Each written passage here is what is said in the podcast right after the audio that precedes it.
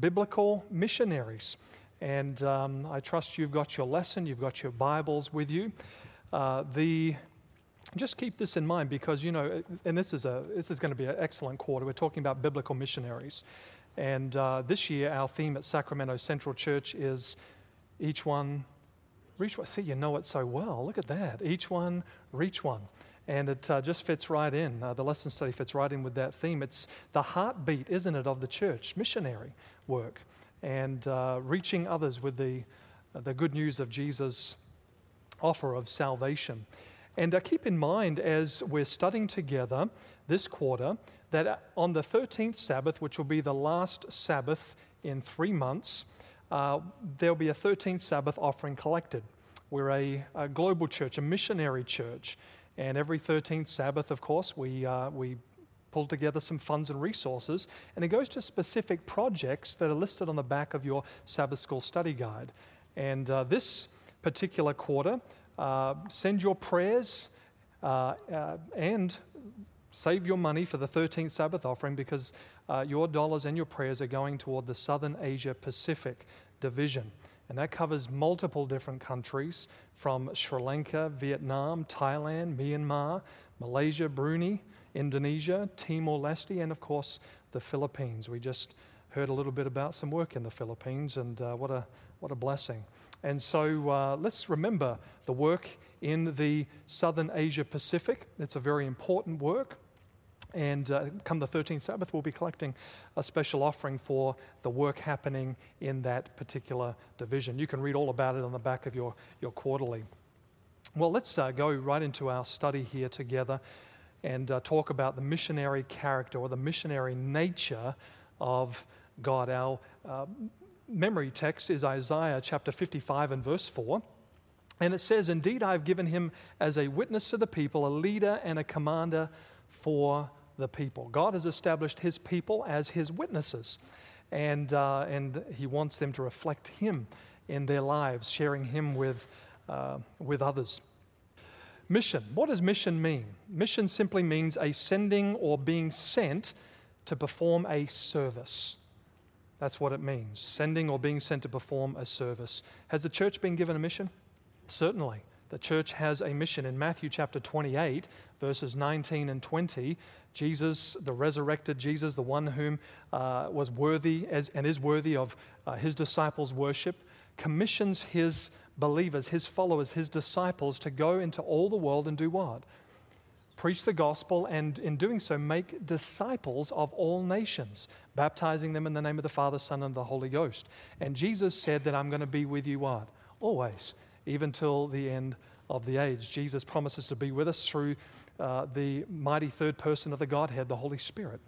And so the church has a mission. Jesus, this infantile church, uh, there in the first century, Jesus says, I want you to go to the entire world. And probably they looked around a little bit and said, How are the few of us existing here right now going to do this and accomplish this task? And Jesus said, I want you to go back to Jerusalem. You're going to wait there.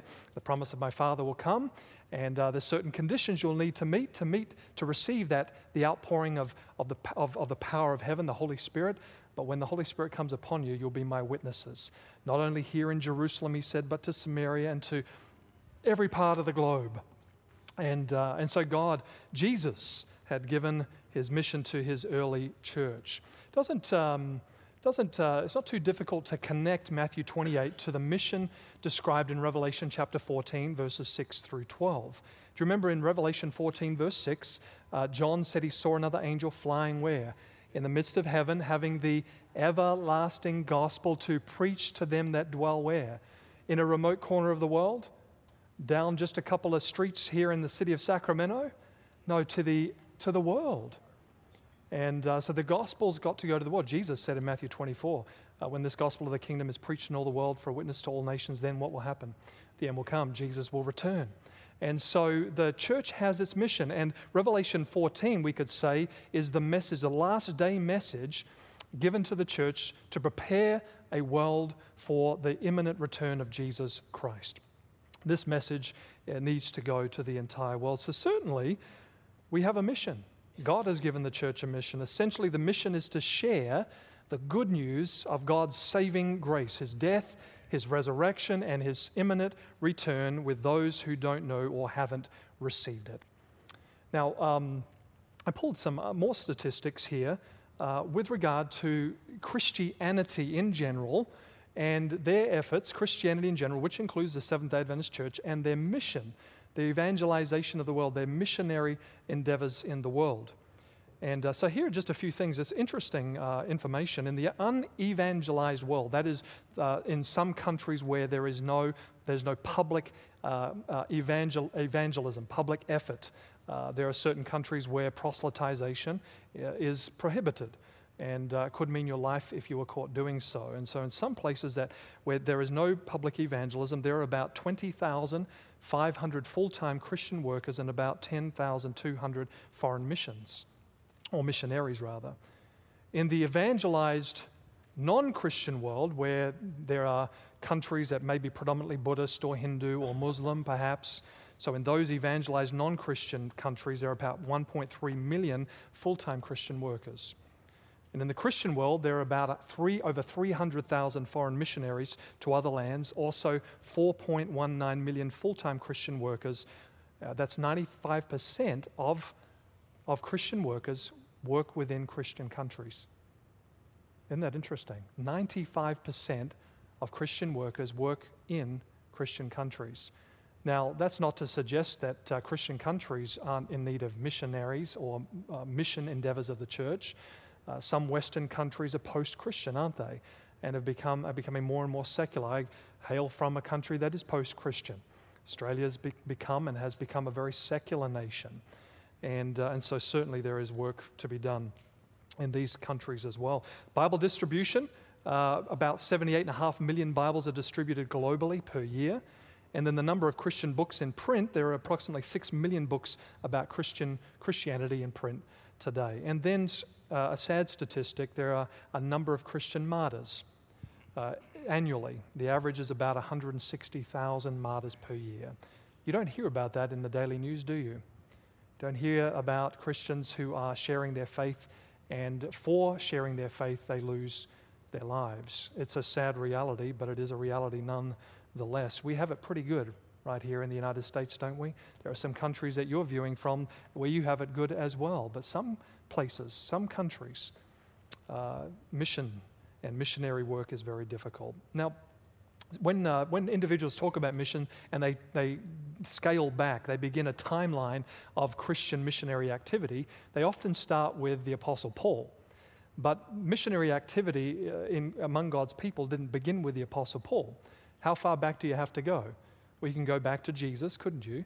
But it would even occur before that, wouldn't it? Did God uh, raise up a people in the Old Testament period that were to evangelize the world? Sure. But you'd even have to go back further than that.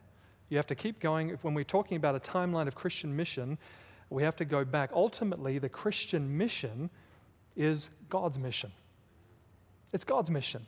It's not yours and mine. We don't own it. It didn't start with us. We are a part of, and what we do is a part of God's mission. It began in the heart of God, and it was based on the love of God, for it was the love of God that sent his Son to a dying world and of course, it will be accomplished by the will and the power of God. What God has started, what He set in operation, will be accomplished. Now, that doesn't mean everyone, unfortunately, is going to accept the saving grace of Jesus. But the mission of the church, spurred on by the love of God, uh, is to accomplish the work of sharing the gospel, inviting people to a saving relationship with Jesus, in the hopes that many, in the hopes that some will accept that precious offer.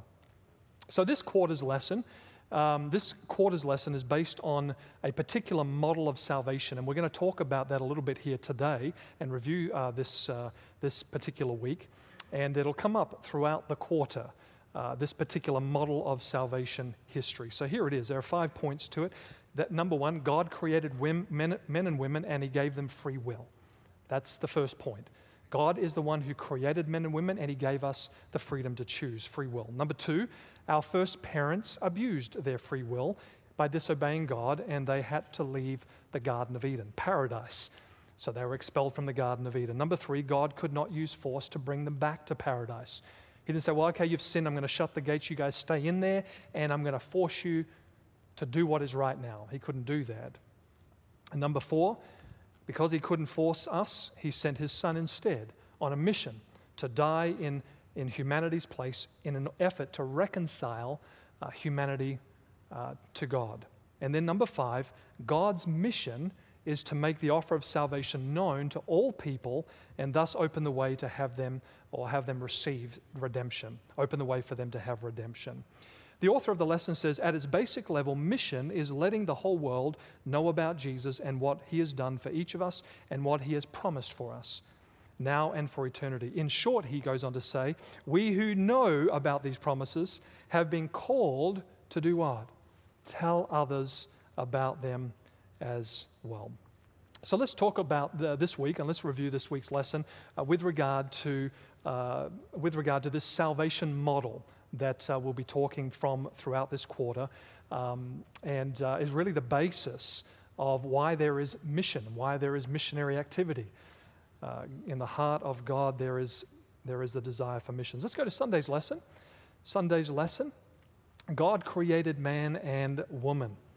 God created man and woman. Someone has Genesis 1, verses 26 to 28. Okay, Marilee, fantastic. Thank you. So we're going to come to you in just a moment.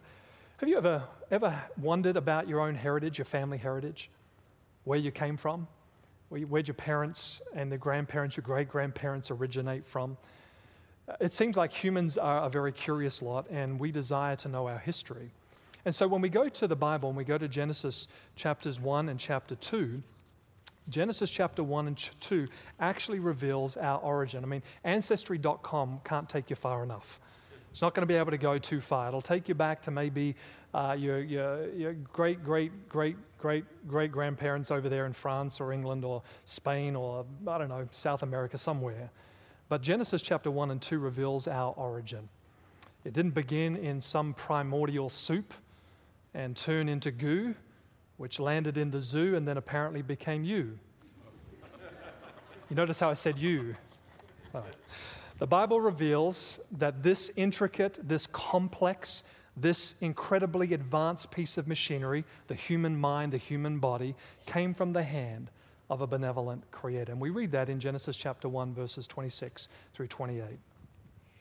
Then God said, Let us make man in our image, according to our likeness let them have dominion over the fish of the sea, over the birds of the air, and over the cattle, over all the earth, and over every creeping thing that creeps on the earth. So God created man in his own image. In the image of God, he created him. Male and female, he created them. Then God blessed them, and God said to them, Be fruitful and multiply, fill the earth and subdue it have dominion over the fish of the sea, over the birds of the air, and over every living thing that moves on the earth. Wonderful. Thank you very much. So, when you read the creation story, and by the way, Genesis 1 is a, is a brief overview there of the six days of creation. And on the seventh day, God rested and, uh, and, blessed, uh, and blessed that particular day. But six days, literal, 24 consecutive, 24 hour, six consecutive days, God made the heavens and the earth. And as you read the account in Genesis chapter 2, is a more detailed description of the creation of man and God's mission for man at, uh, at creation. Uh, when you read the account in Genesis chapter 1, you had all these inanimate objects and animate objects that God created. But what is it about humanity that stands out from the rest of creation? What is it about man and woman that stands out from the rest of creation. There are five or four areas that we'll just quickly review here this morning. First of all, Adam and Eve were the crowning act of God's creation. Now, some would probably contend with me on that by saying Adam and Eve were not the crowning act. It was Eve who was the crowning act of creation. And, and okay, I would accept that. That's fine. Um, so, Adam and Eve, man and woman, were the crowning act of God's creation. That's number one they got to, they got to care for and attend to God's creation, those things He made the days prior. Number two, Adam and Eve, Adam and Eve were not spoken into existence. When you go over to Genesis chapter 2 and verse 7, uh, before that, you're reading Genesis chapter 1, and God says something, and what happens? It's so. So God says, Let there be light, let there is light. God said, Let, the, let there be a firmament. And there was a firmament, Let the dry land appear. the dry land appeared, Let there be grass and trees and etc. And then the and then the uh, the creatures of the sea and the birds of the air and the animals. The sixth day, you come to the sixth day, and God is still speaking everything into existence. But he comes to man, and you read the account in Genesis chapter 2 and verse 7, where it says, And the Lord God formed man out of what? The dust of the earth or the ground, and breathed into his nostrils the breath of life, and man became a living being.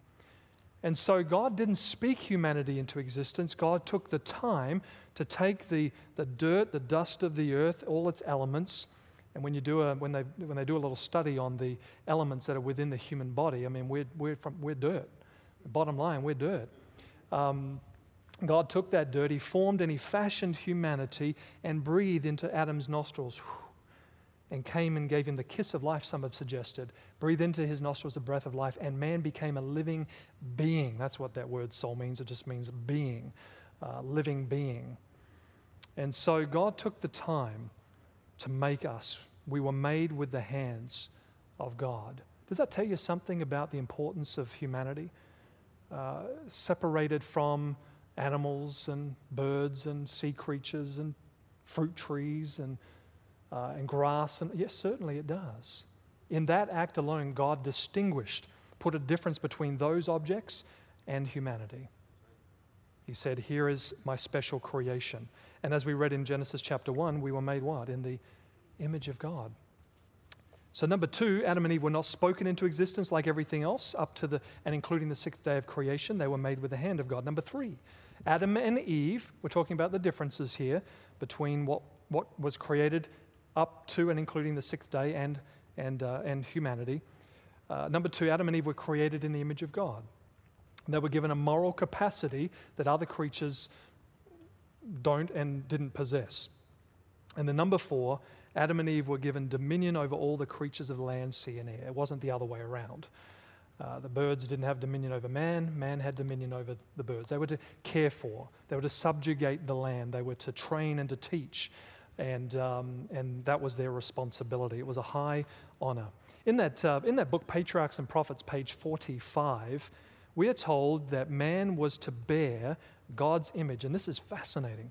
God, man was to bear God's image because people often ask, how, uh, how in God's image were we made? In what way? Image means a likeness, but how are we like God? In what way? In Patriarchs and Prophets, page 45, we're told man was to bear God's image both, two things, in two areas, both in outward resemblance and in character. Isn't that amazing? Now, I'm not, and, and, the author's not suggesting, I'm not going to suggest here today that, you know, when you look at man, you're, you're looking at God and his exact form and, and, and his exact image. We're made in the likeness of God, not the sameness of God. If we were, then we'd be God. But it's a fascinating concept to recognize that, that we, in, in creating us in his image, we bear a semblance, a resemblance of his external, his outward, his outward being. And uh, when you read the Bible about the eternal God, God what? Sees, God what? Hears, God what? Speaks, God what? Walks. All the very things that you and I do. And so it's not, a, uh, it's not difficult to, to uh, accept that premise, but it's, it certainly is an amazing concept.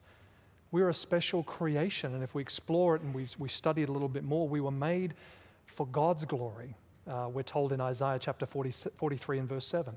You and I were made for God's glory. We were made for His pleasure, not as a plaything, but for, for His pleasure to, to look at us and to see our lives resembling and, and reflecting His goodness and grace as we interact and mingle with each other, you see. In us, in humanity, was a special creation. And that image was likely most evident in terms of their spiritual nature. Adam and Eve were living beings endowed with a free will and a self conscious personality. And so let's talk about free will. Let's go over to Monday's lesson. And uh, we're just moving right along. This is, uh, we, we're, we're, talking about missions, but this is the basis. This is where it starts right here. Free will. How do we know? How do we know that Adam and Eve were free moral agents? How do we know?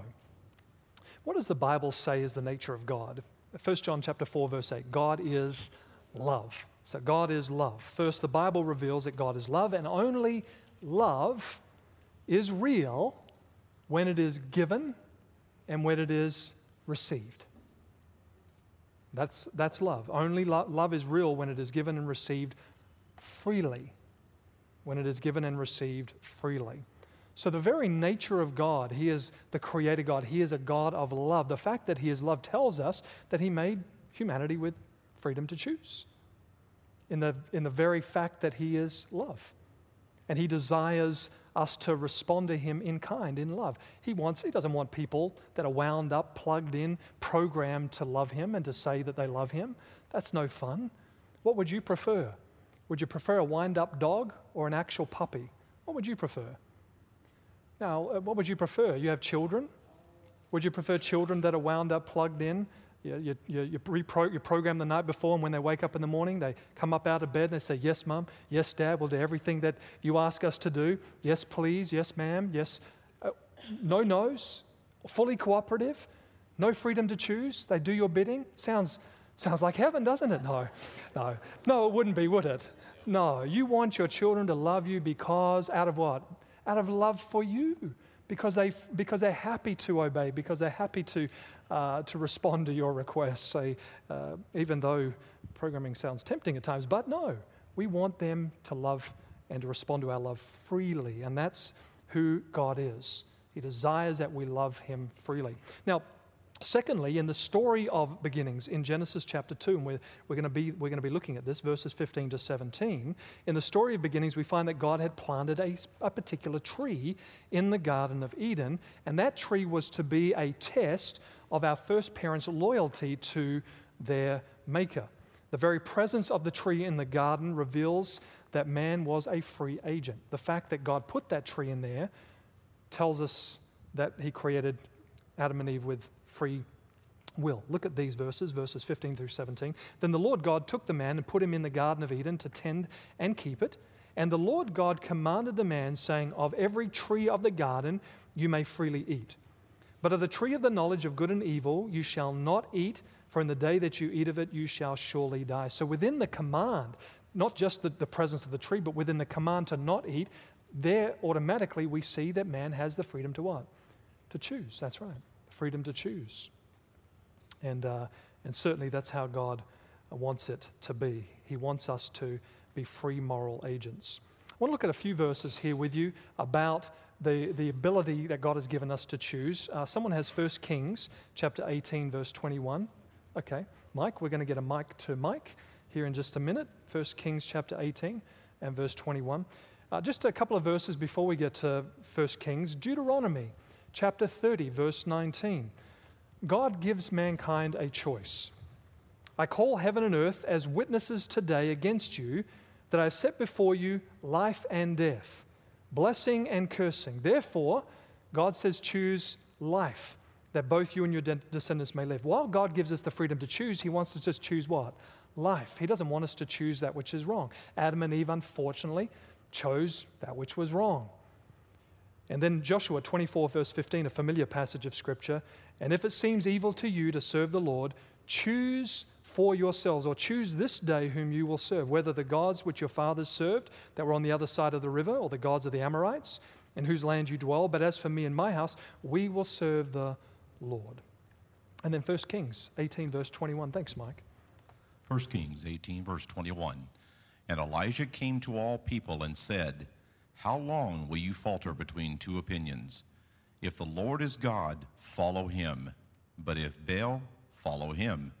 But the people answered him not a word. So God always puts before humanity the ability to choose. You have the choice. You choose life or death. You choose blessing or you choose cursing. You choose curses. You, you choose eternal death or eternal life. I wish that you would choose eternal life.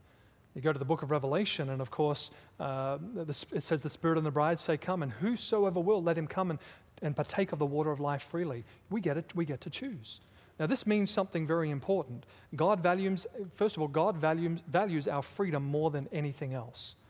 He values our freedom, in so much that we would even make bad choices, which is what happened in the Garden of Eden. He values our freedom to choose. And what that means, what that means, knowing that we have free will, means several things. Number one, that God does not determine my course of action. There is a teaching within Christianity entitled and, and said as predestination that God actually picks and chooses those who will be saved. He predetermines those who will be saved. And biblically speaking, that's not accurate. Uh, the Bible says that you get to choose. You get to choose. When God says you, are saved and you're lost, He's not saying, He's not, pre, he's not predetermining that. He's not saying you're locked in and you're cut out. He's not making that choice. That choice is ours to make. And what God does is He affirms that decision that you and I make. And so God does not determine my course of action. That's what means having free will uh, means. Number two, it also means that one day I will be held morally accountable for my actions. If I have the freedom to choose, then I'm going to be held accountable with those choices that I make. Isn't that right? Sure, no doubt about it. And then, number three, being that I have the freedom to choose, I can't blame the universe. I can't say the universe made me do it. I can't say he or she made me do it. I can't say they made me do it. I get to choose. I get to choose. You know, it's funny, you have conversations with individuals, especially young kids, and uh, it's like they make a poor decision and, and talk about their friends, and you know, they, they made me do it. No, they didn't. No, they didn't. And even, and even for us grown ups, if someone had a gun to our head, we still have a choice. Is that, isn't that true? Yeah, not that we would covet that or what we would want that, but that the choice is still there for us. So we can't say that the universe made me do it. I have a choice regarding my own thoughts and my own actions. Now, granted, we live in a sinful world. We are powerless to choose the right thing, and that's why Jesus came to help us choose and the power, giving us the power to do the right thing. But we have a choice nonetheless. We choose Jesus or we choose the enemy. We choose Christ or we choose self. It's our choice. Look with me at Genesis chapter 3, verse 6 and 7. After the account of uh, Eve, who wandered from the side of her husband and uh, was curious, went by the tree, uh, the devil uh, used this beautiful creature, the serpent, it was a flying serpent, spoke through this serpent to, um, to uh, deceive Eve into eating from the tree of knowledge of good and evil. And it says, So when the woman saw, after she had eaten of the fruit, so when the woman saw that the tree was good for food and that it was pleasant to the eyes and a tree desirable to make one wise, she took of its fruit and ate. She also gave to her husband with her, and he ate. And then the eyes of both of them were opened, and they knew that they were naked, and they sewed fig leaves together and made themselves coverings. So the fruit in and of itself wasn't harmful. God said, just don't eat from that particular tree. Eating the fruit wasn't going to poison them or it wasn't going to kill them, but the fact that they partook of the tree that God said don't eat is what brought death, you see. So, what made the act of eating from the tree so bad? Number one, the fruit was chosen above the express command of God, signifying disobedience and rebellion. rebellion. And number two, the basis by which the fruit was taken implied God could not be trusted or loved. I mean, it wasn't that what the enemy was implying you know, as God really said, and uh, no, you know what, this is going to be okay. You go ahead and take this. And, uh, you know, He really doesn't want you to be like Him, knowing good and evil. What was the devil implying? He was implying that God is holding something back from you. And if He's holding something good back from you, then maybe He can't be trusted. And if you can't trust Him, you can't love Him. And that was the basis of His deception. And the devil comes to you and I often seeking to cause us to distrust the character and love of God. God's purpose, of course, is to reveal in this great controversy battle His goodness and His grace. And uh, so that His character might be seen for what it really is. The devil has, has uh, run a, a terrific smear campaign. People blame God for all types of things when it's really the devil, or maybe it might even be their own choice. And now some things are out of our control. But uh, bad stuff that happens in this world isn't God's fault. It certainly isn't. It's a result of being in a sinful world. Fortunately, one day God is going to put an end to all of that. Righteousness and life will reign forever. So, the basis by which the fruit was taken implied that God could not be trusted or loved. This one choice that our first parents made produced some dire con- consequences. First, in dying, they would die, and all the world would reap the results of misery and ultimately death. In the book Patriarchs and Prophets, page 1661, I just want to read something to you that I think you'll appreciate. Uh, the author says, The tide of woe that flowed from the transgression of our first parents is regarded by many as too awful a consequence for so small a sin. I mean, after all, it was just eating a piece of fruit. How is it possible that all this stuff happened just from that one act? And they impeach the wisdom and justice of God in his dealings with man. But if they would look more deeply into this question, they might discern their error God created man after his own likeness, free from sin. She's going to go on and explain here. God created man after his own likeness, free from sin. The earth was to be peopled with beings only a little lower than the angels, but their obedience must be tested. For God would not permit the world to be filled with those who would disregard his law. Yet, in his great mercy, he appointed Adam no severe test. And the very likeness, you've got to think about this. God said, Of every tree you may what? You can eat of every tree. I know we don't know how many there were, but there were probably many. He said, There's just one right here I don't want you to eat. So it wasn't a terrific test, it wasn't huge. It was light. The very lightness of the prohibition made the sin exceedingly great. If Adam could not bear the smallest of tests, he could not have endured a greater trial had he been entrusted with higher responsibilities. And then the last paragraph had some great test been appointed Adam, then those whose hearts incline to evil would have excused themselves by saying, well, this is a trivial matter and God is not so particular about little things. And there would be continual transgression in things looked upon as small and would pass unrebuked among men. But the Lord has made it evident that sin in any degree is an offense to him or is offensive to him. And so I think the commentary stands for itself. I think, uh, I think there's good food for thought uh, for us there. Why was the pair barred from the tree of life in particular? You remember the Bible says that angels were commissioned to guard the entrance to the, to the gate of the Garden of Eden. Look with me at Genesis chapter 3 and verse 22. It says, The Lord God said, Behold, the man has become like one of us, to know good and evil. And now, lest he put out his hand and take also of the tree of life and eat, and live what? Forever. So God barred access to the tree of life for what reason? So that sin wouldn't be perpetuated. That's exactly right. The tree of life obviously sustained their immortality. It was a conditional immortality, but now, after eating of the fruit, they received unconditional mortality. And God said, No, no, no, we can't eat, have them eat from the tree of life to perpetuate sin. So while sin existed on planet Earth, the tree of life could not be accessed. But all those who remain faithful to God will one day again enjoy eating from the tree of life. And that's the text we have. Richard, uh, Revelation 22, verse 14. Revelation 22, 14. Blessed are they that do his commandments, that they may have right to the tree of life and may enter in through the gates into the city.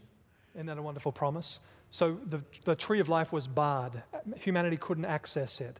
But God has made a way by which we can access the tree of life again through, through grace, through the grace of Jesus Christ, through his shed blood for you and for me, through receiving him by faith and the Holy Spirit working in us to will and to do of his good pleasure, we may have access once more to the tree of life. Man. And when you read in Revelation 22 what the tree of 12 different fruits, 12 months of the amazing.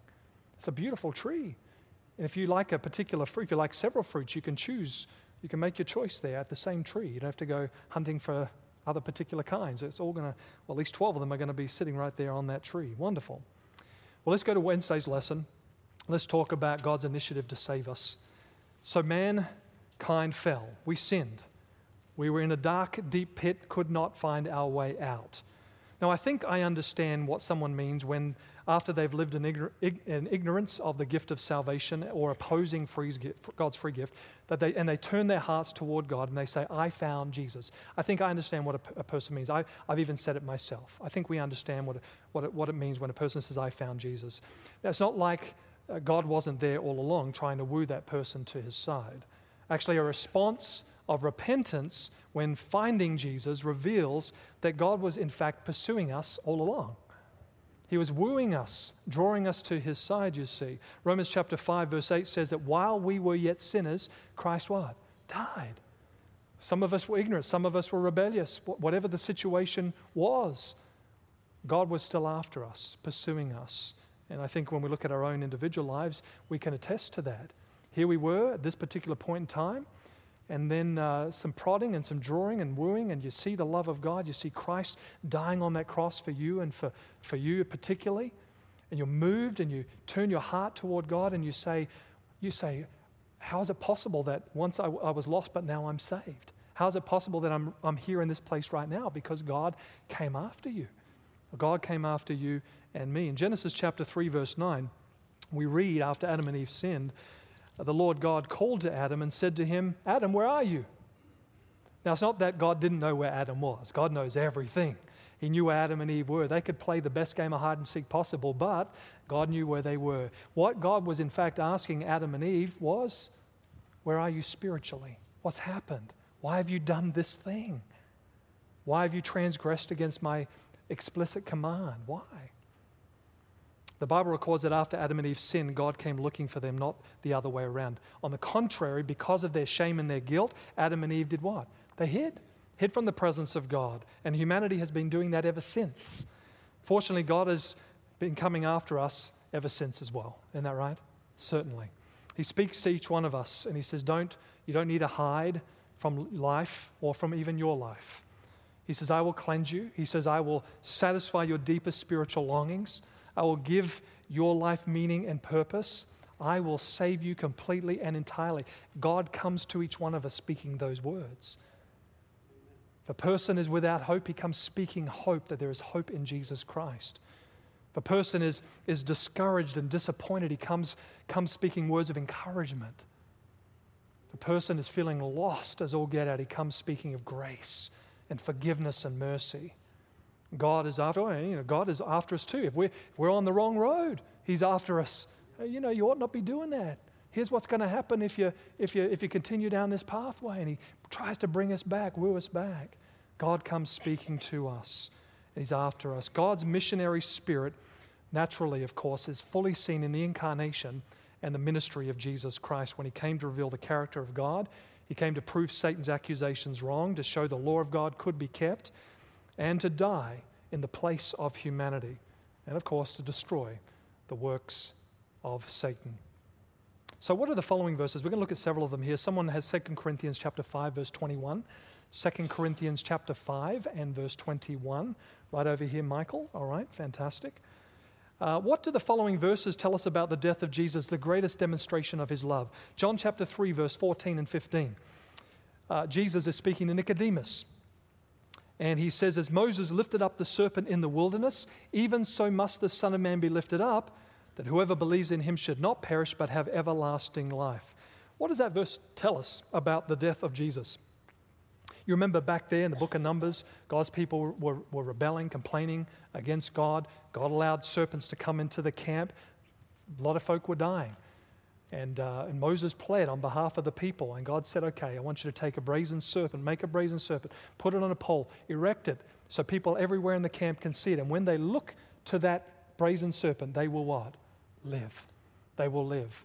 And Jesus took that story and he said, Just as Moses lifted up that serpent in the wilderness, even so must the Son of Man be what? Lifted up. And he said in John, If I be lifted up, I'll draw all men to me. Whoever believes in him should not perish but have everlasting life. Jesus was lifted up in your and yours and my place. Isaiah 53 verses 4 through 6. Surely he has borne our griefs, carried our sorrows, yet he, uh, we esteemed him stricken, smitten by God, and afflicted. But he was wounded for our transgressions, he was bruised for our iniquities. The chastisement for our peace was upon him, and by his stripes we are healed. All we like sheep have gone astray. We've turned everyone to his own way, and the Lord has laid on him the iniquity of us all. Jesus took our place. And then 2 Corinthians chapter 5 verse 21. 2 Corinthians 5 21. For he hath made him to be sin for us who knew no sin, that we might be made the righteousness of God in him. Hmm. What a wonderful God. Thank you, Michael. What a wonderful God. He who knew no sin took upon him our sin so that we who knew not righteousness would receive the righteousness that comes from God. Talk about a wonderful transaction. It wasn't fair for God, but wonderful for us. In summary, in the book Desire of Ages, page 25, you're familiar with this. You've heard it before, and I'm going to read it because it's so powerful. Christ was treated as we deserve, that we might be treated as he deserves. He was condemned for our sins in which we, he had no share. that we might be justified by his righteousness in which we had no share. He suffered the death which was ours, that we might receive the life which was his. With his stripes, we are healed. On a mission to Afghanistan to find some high value enemy insurgents, Staff Sergeant Robert Miller's team of eight elite American soldiers and 15 Afghan troops were moving along a rocky, snow covered trail when shots rang out. Miller's captain was injured almost immediately. As the squad took over, Miller realized that they were badly outnumbered. It was 100 to 22. Rather than retreat to safety, he ran directly at the enemy. And he did so providing cover for those that had needed escape. His parents were told that he lost his life, but in losing his life, he saved all of those men. Every single one. What makes a man give his life in order to save others? What makes a God make the ultimate sacrifice to save you and me? I only have one word love. Love. So let's go to Thursday's lesson as we wrap up this week's class and study Metaphors of Mission. Mission is God's initiative to save humanity. I want you to turn with me to Matthew chapter 5, verses 13 and 14. Mission is God's initiative to save humanity, and it is motivated by his love for each one of us. There's no doubt about that. The gospel presents Jesus on a mission to seek and save that which was lost. And in John, he said to his disciples, I've come, my meat is to do the will of him who sent me and to finish that work. And then in John chapter 20, verse 21, Jesus looking at his disciples, he looks at you and me, and he says, As the Father has sent me, so send I you. So send I you. In Matthew chapter 5, verse 13 and 14, two metaphors for mission are used. And uh, we need to ask the question what do they stand for? So, Matthew 5, verse 13 and 14. As a matter of fact, I'm going to just come and grab my little travel bag because when we're on a mission, we've got to, we've got to bring our uh, travel bag, right? If you fly a little bit, you realize that most people don't carry much luggage anymore. You know, they uh, take those small little carry on bags or something like this, and apparently their whole week's worth of clothing is in a little bag like this. I don't know how they, how they figure it out, but that's how it happens. It may have something to do with those charges for extra luggage, I'm not sure.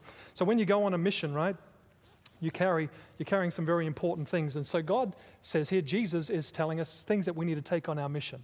And what does he say? Verse 13 You are the what? He says, You are the salt of the world. Now, we used Morton iodized sea salt occasionally, right there. So Jesus said, You are the salt. You are the salt of the world, salt of the earth. But if the salt loses its flavor, how shall it be seasoned? It is then good for nothing but to be thrown out and trampled underfoot by men. Salt is only worthwhile when it's what? Applied, when it's mixed into the ingredients. Have you ever had saltless bread? Doesn't taste, doesn't taste too good to me, at least. Saltless bread. In Palestine, it was gathered from the marshes along the seashore or from inland lakes. The simple facilities for gathering it resulted in the presence of impurities. In contact with dampness or exposed to rain, the highly soluble salt itself would wash away and it would leave the tasteless impurities. Would be good for nothing. And that, that's what was taking place. The underlying idea Jesus is conveying when comparing our influence in this world to salt is the quality to preserve. Now, before refrigeration and other means to preserve, salt and spices were largely used for preservation. In a similar way, you and I, by becoming an agent in saving others, pointing them to Jesus, that is, who can save alone, we exert a preserving and a purifying influence in the world. The world would be a lot worse if it wasn't for the godly example of and the influence of Christians in this world. You are the salt of the earth. God doesn't want us to hide, He wants us to mingle and exert that powerful influence. Well, we're still on our trip as missionaries. We're the salt of the earth. What else does Jesus say in verse 14? He says, You are, says, You are the light of the world. I won't shine it in your eyes, I promise. You are the light of the world. A city set on a hill cannot be hid. Nor do they light a lamp and put it under a basket, but on a lampstand, and it gives light to all who are in the house. Let your light so shine before men that they may see your good works and glorify your Father who is in heaven. What does light do? Light dispels what? Darkness. That's exactly right. And it's God's plan that through the lives of you and the lives of me, we will be able to dispel the darkness of the misapprehension of the character of God in this world. Now, ancient lamps consisted of a clay or metal bowl. And it was often, they didn't have flashlights or torches, of course, back then, but ancient lamps consisted of a clay or metal bowl, and it was often shaped as a saucer. And the wick, the wick floated in the oil, and it was lighted, and it would either rest on the side of the edge of that particular bowl, or it would uh, project up through a, some type of small opening. As we take in God's word, as we take in the Holy Spirit and live that word through the Holy Spirit in our lives, then the light of God's goodness can shine through you and me to others. I want to close in reading a little statement here from Testimonies for the Church, Volume 6, page 29. Ellen White says the missionary spirit needs to be revived in our churches. Every member of the church should study how to help forward the work of God. Notice where the missions are, both in the home mission and in foreign countries. Scarcely a thousandth part of the work is being done that ought to be done in missionary fields. God calls upon his workers to annex new territory for him. There are new, rich fields of toil waiting for the faithful worker, and ministering angels will cooperate with every member of the church who will labor unselfishly for their master. Isn't that a beautiful quote? May we be missionaries for Jesus. This coming quarter, we're going to learn about other missionaries that God sent out into the world to uh, share his, uh, the light of His love, the goodness uh, of His grace. the salt, they were the salt of the earth, and we'll be studying their lives and learning some lessons about how to be missionaries. Not only when we think of missionaries, we're going to be thinking of missionaries locally and missionaries abroad. God's nature draws him to seek us.